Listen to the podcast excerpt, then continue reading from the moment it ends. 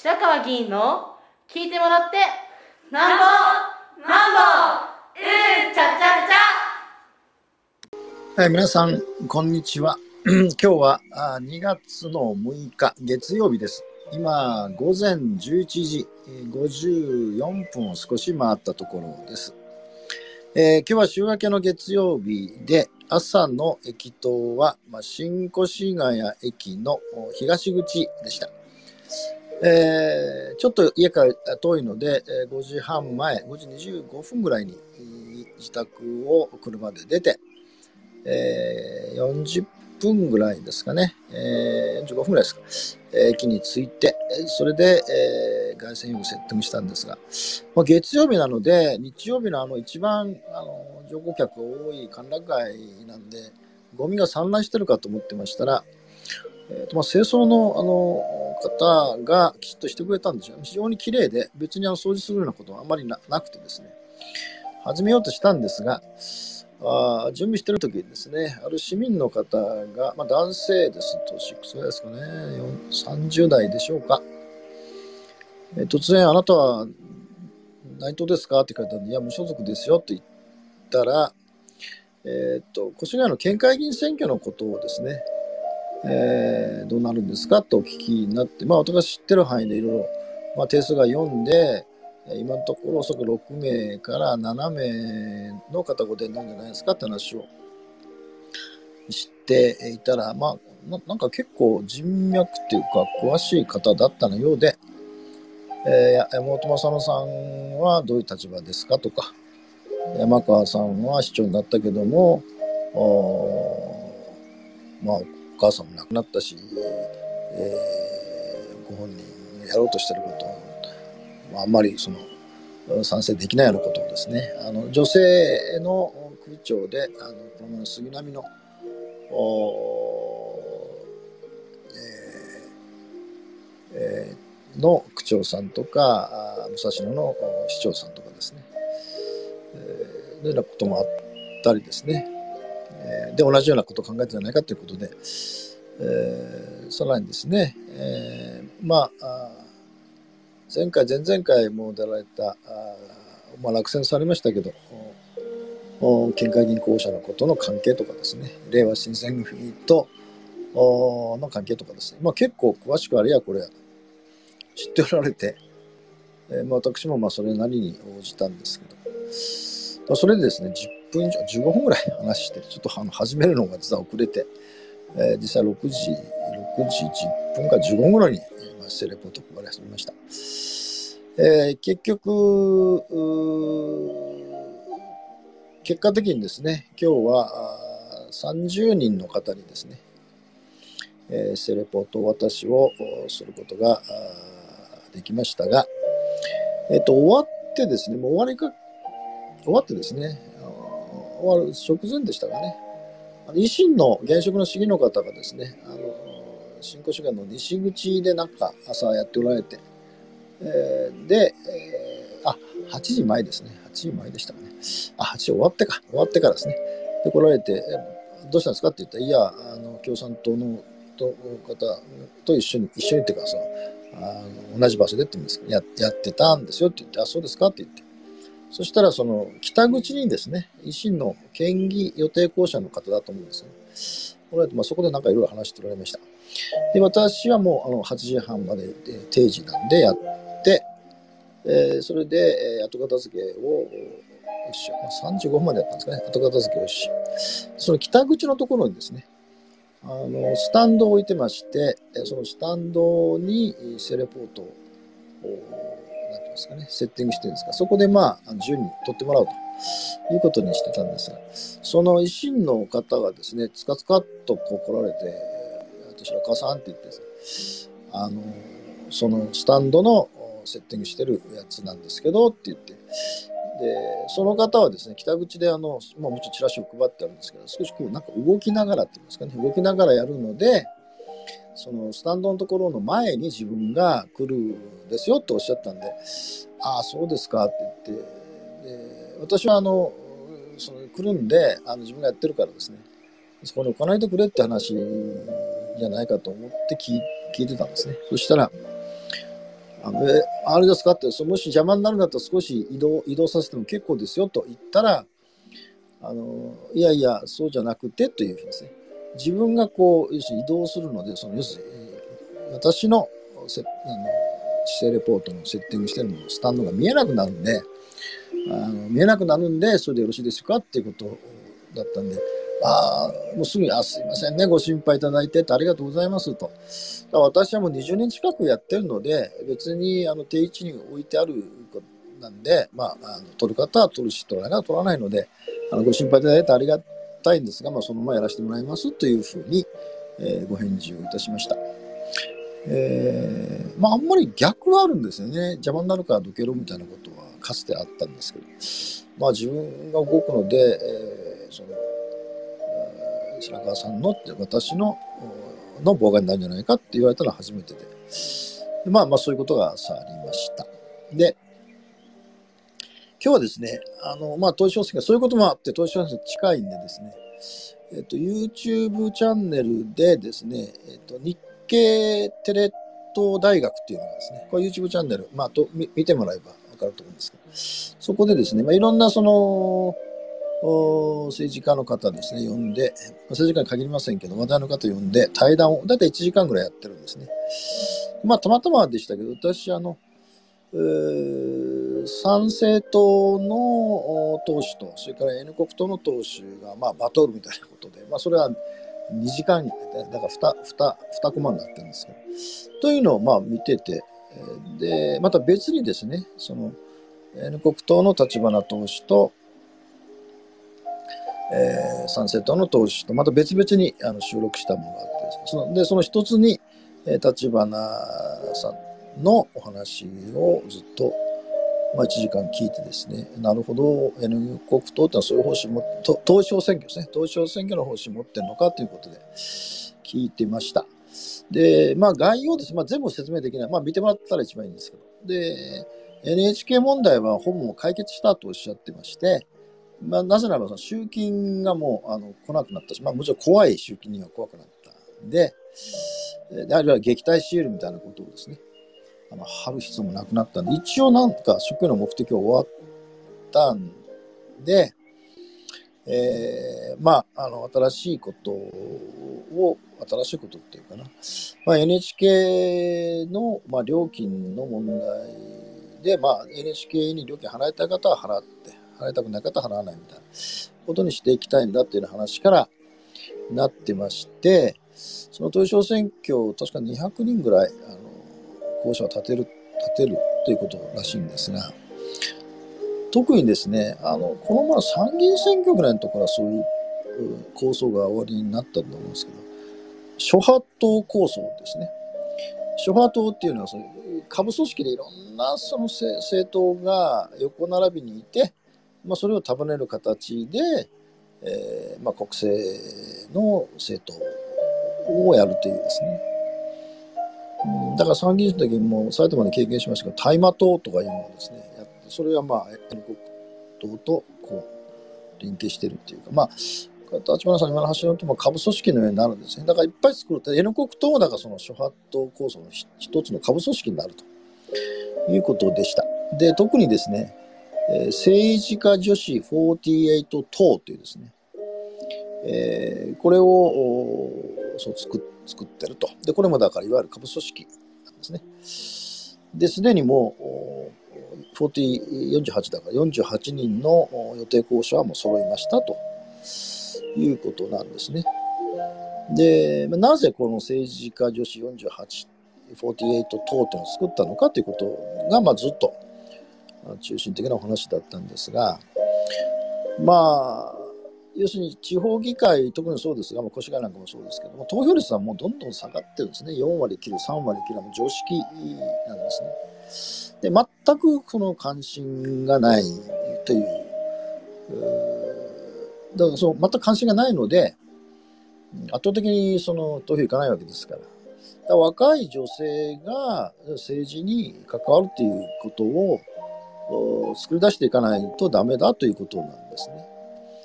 でただその政治はやっぱ非常に難しい特にそのどういう公約持ってるんだとかどういう政策持ってるんだとか言われるので、それ言われれば言われるほど、その若い、特に女性は、もう政治からに入ろうとしないと。だから、逆の言い方すると、その今アイドルですね。まあちょっとあの地下アイドルも含めてアイドルがあるので、アイドルや、アイドルやってる人が、まあ、政治をやったらどうか。まあこれ実はあの、立花さんに限らず他でもあるんですね。あのアイドルやってて、あの、あの政治政治家っていうか政治の問題を語る子としてはた,、まあ、たくさんでないですけどおられますよね。でででその発想としてはそういうことなんだと。だけどもですねそうだからまあその48党の人たち、まあ、は公約とか政策はもうどうでもいいと。むしろそういうことを考えない方がいいと。えー、いうことなんですね。だから、あの、おそらく、いわゆる投資的な政策とか、方針がないんだと思うんですよね。それで構わないんだと。むしろその方がいいという言い方をされてました。で、要するに政治家のアルゴリズムに入ってこなかった人たちに入ってもらいたいということなんだから、まあ言えば何て言うんですかね。圧倒的な垣根を、これまでの旧来の枠組みの垣根を圧倒的にこう、なくしていくということじゃないとダメなんだと。だから、まあ、それは女性の政治参加というのを考えているということなんだけども、で、その一方、既存の地方議会というのはもうほとんどのおじいちゃんがずっと寝てて、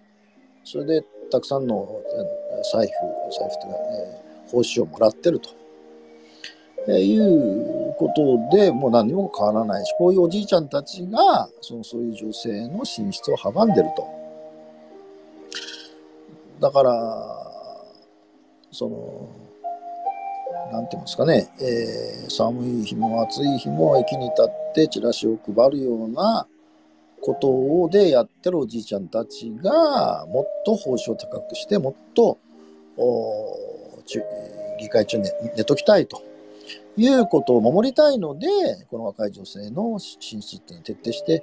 阻んでいくんだと。だけども、あの地方議会っていうのは、ゴミ袋の問題とか、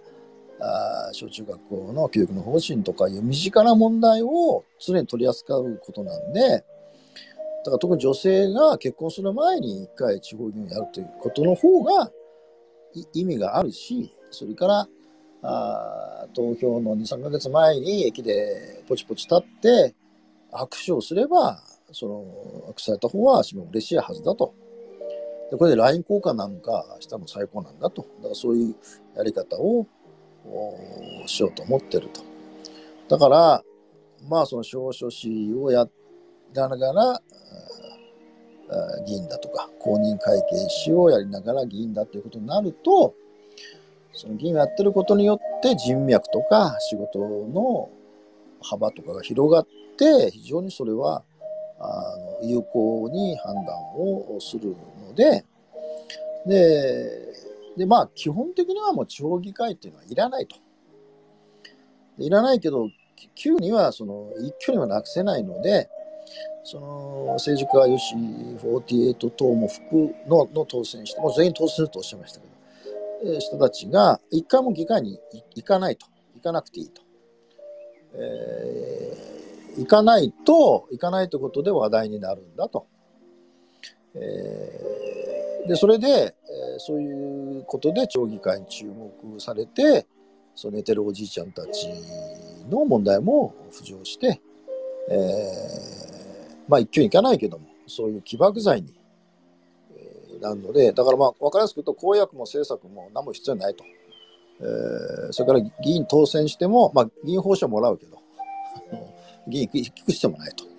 4年間行く必要ない。まあ、これはガーシーですね、参議院のガーシーさんと同じ発想ですよね。うん、当選はしたんだけど、別に議会行く必要ないんじゃねえの？っていう。で、ただそうすると、一体その地方議会のさまざまな政策を決めていくということについて、えーと、どうやって、どうやってそじゃあその政策とか方針とか決めるんですかって言ったら、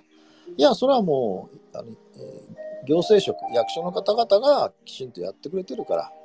役所の方々から提案してもらって、あともうスマホの時代だから。なんかスマホで、要するに投票すればいいと。投票して物事を決めていけばそその方が一番いいんで、長期間いりいりませんよねっていうことを、まあずっと言われてたんですね。で、あの、現状の認識ですよね。つまりその、えっと、投票率が非常に低いというのはもうこれはずっと言われてることだし、地方議会へのその、なんていうんですかね、信頼というのが非常にないということも、まあ、全くその通りなんですね。えーで、その意味で、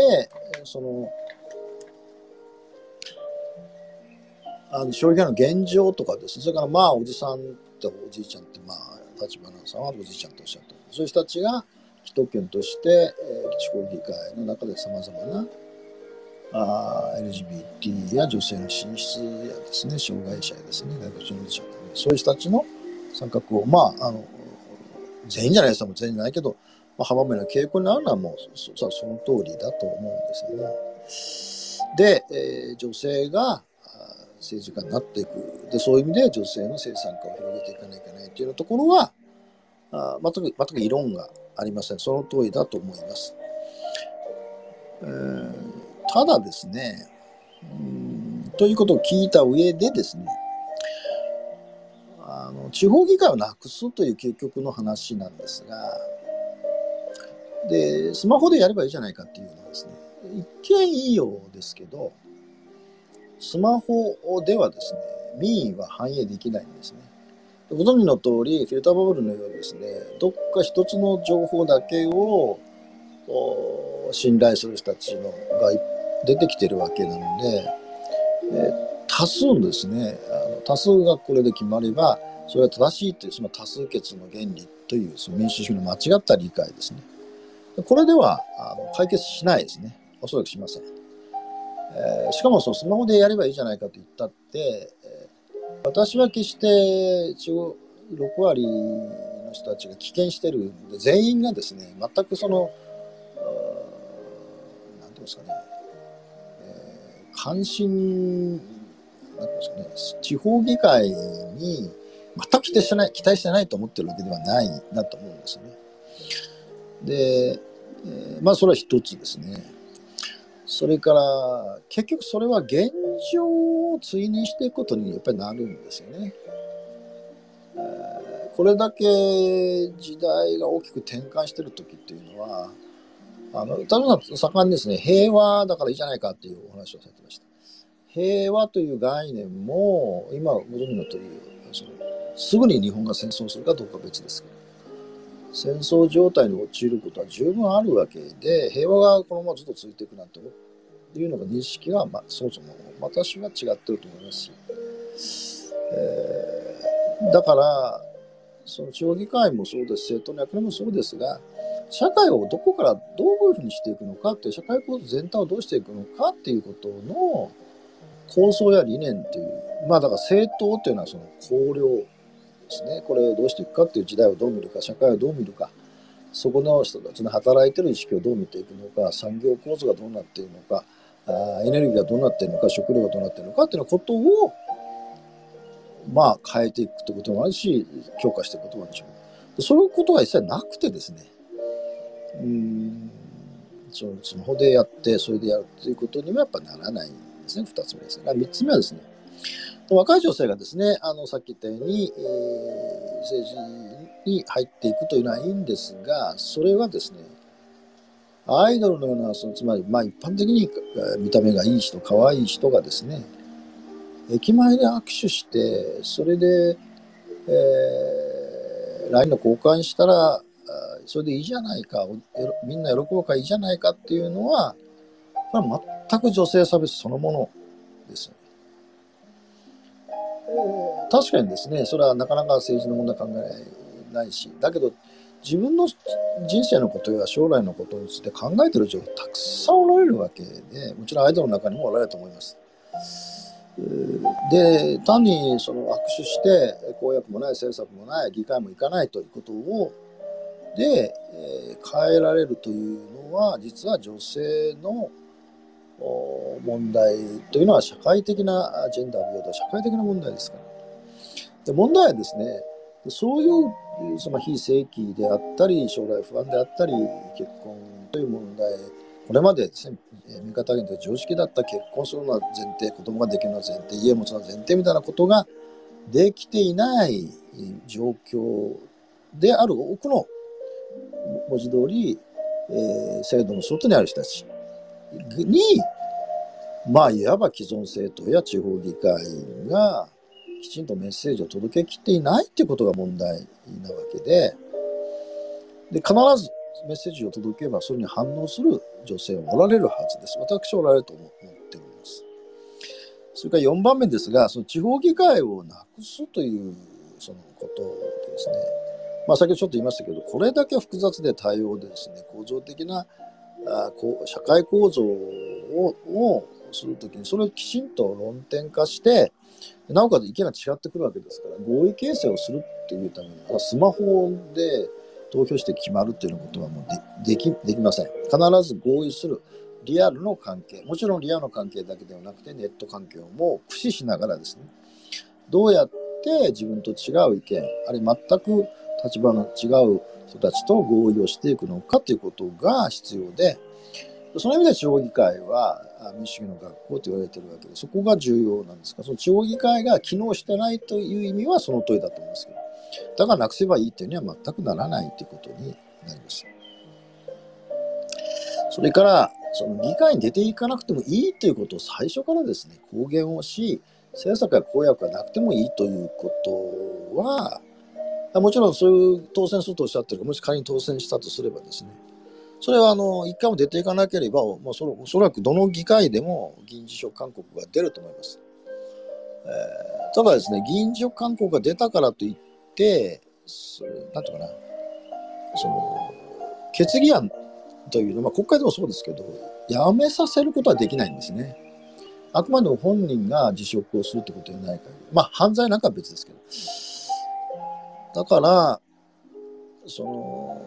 そのガーシーさんの問題もそうで、出ていかなくてもいいというふうに、確かにですね、法律には出ていかなきゃならないと書いてないですね。だから参議院の議会運営委員会出してか、その招集出てきてくださいっていうことを何度も言ってまあ除名するということが参議院ではある、あるようですけども、地方議会には、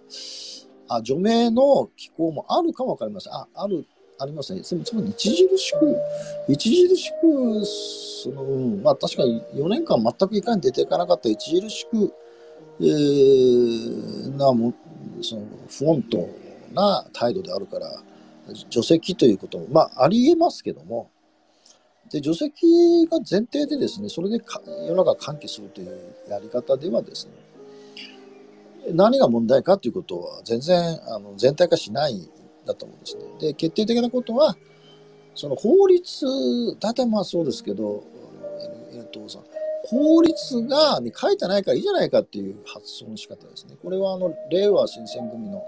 例の参議院議員を1年で交代するという、これも法律に書いてないんですよね。だけど、これまで長い間ですね、えー、国会もしくは地方議会もそうですけど、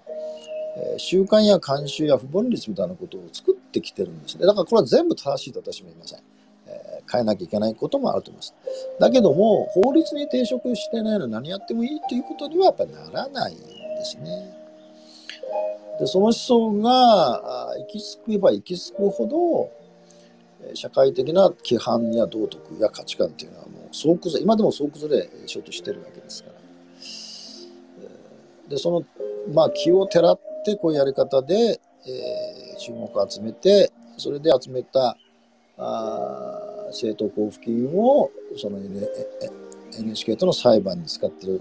裁判をされてる方の支援をするために使う、まあ、これも本来ですねだからそその政党活動費の人についてですね、すぐやっちゃいけないと書いてないんですね。だからそれはいろいろあるんですよ。もちろん、その、よくある、その、銀座で飲んだやつも全部、それで仕事してしまうっていう。だから全部今のやってることは正しいのは私も全部皆さん改善しなくちゃいけないと思いますが。だからといって法律に書いてないから何やってもいいと、まあ、いうことにはならないので、えー、まああの越谷でもですね4月の23日の市会議員選挙にエリコプトの方がどうもお出になるようなことにもなりそうなんですがこういう感覚で、えー、議会に仮にですね当選されるとなるとですね別の意味で政治不信というのがさらに広がっていくんではないかと、まあ、心配をするということでした。今日は以上です。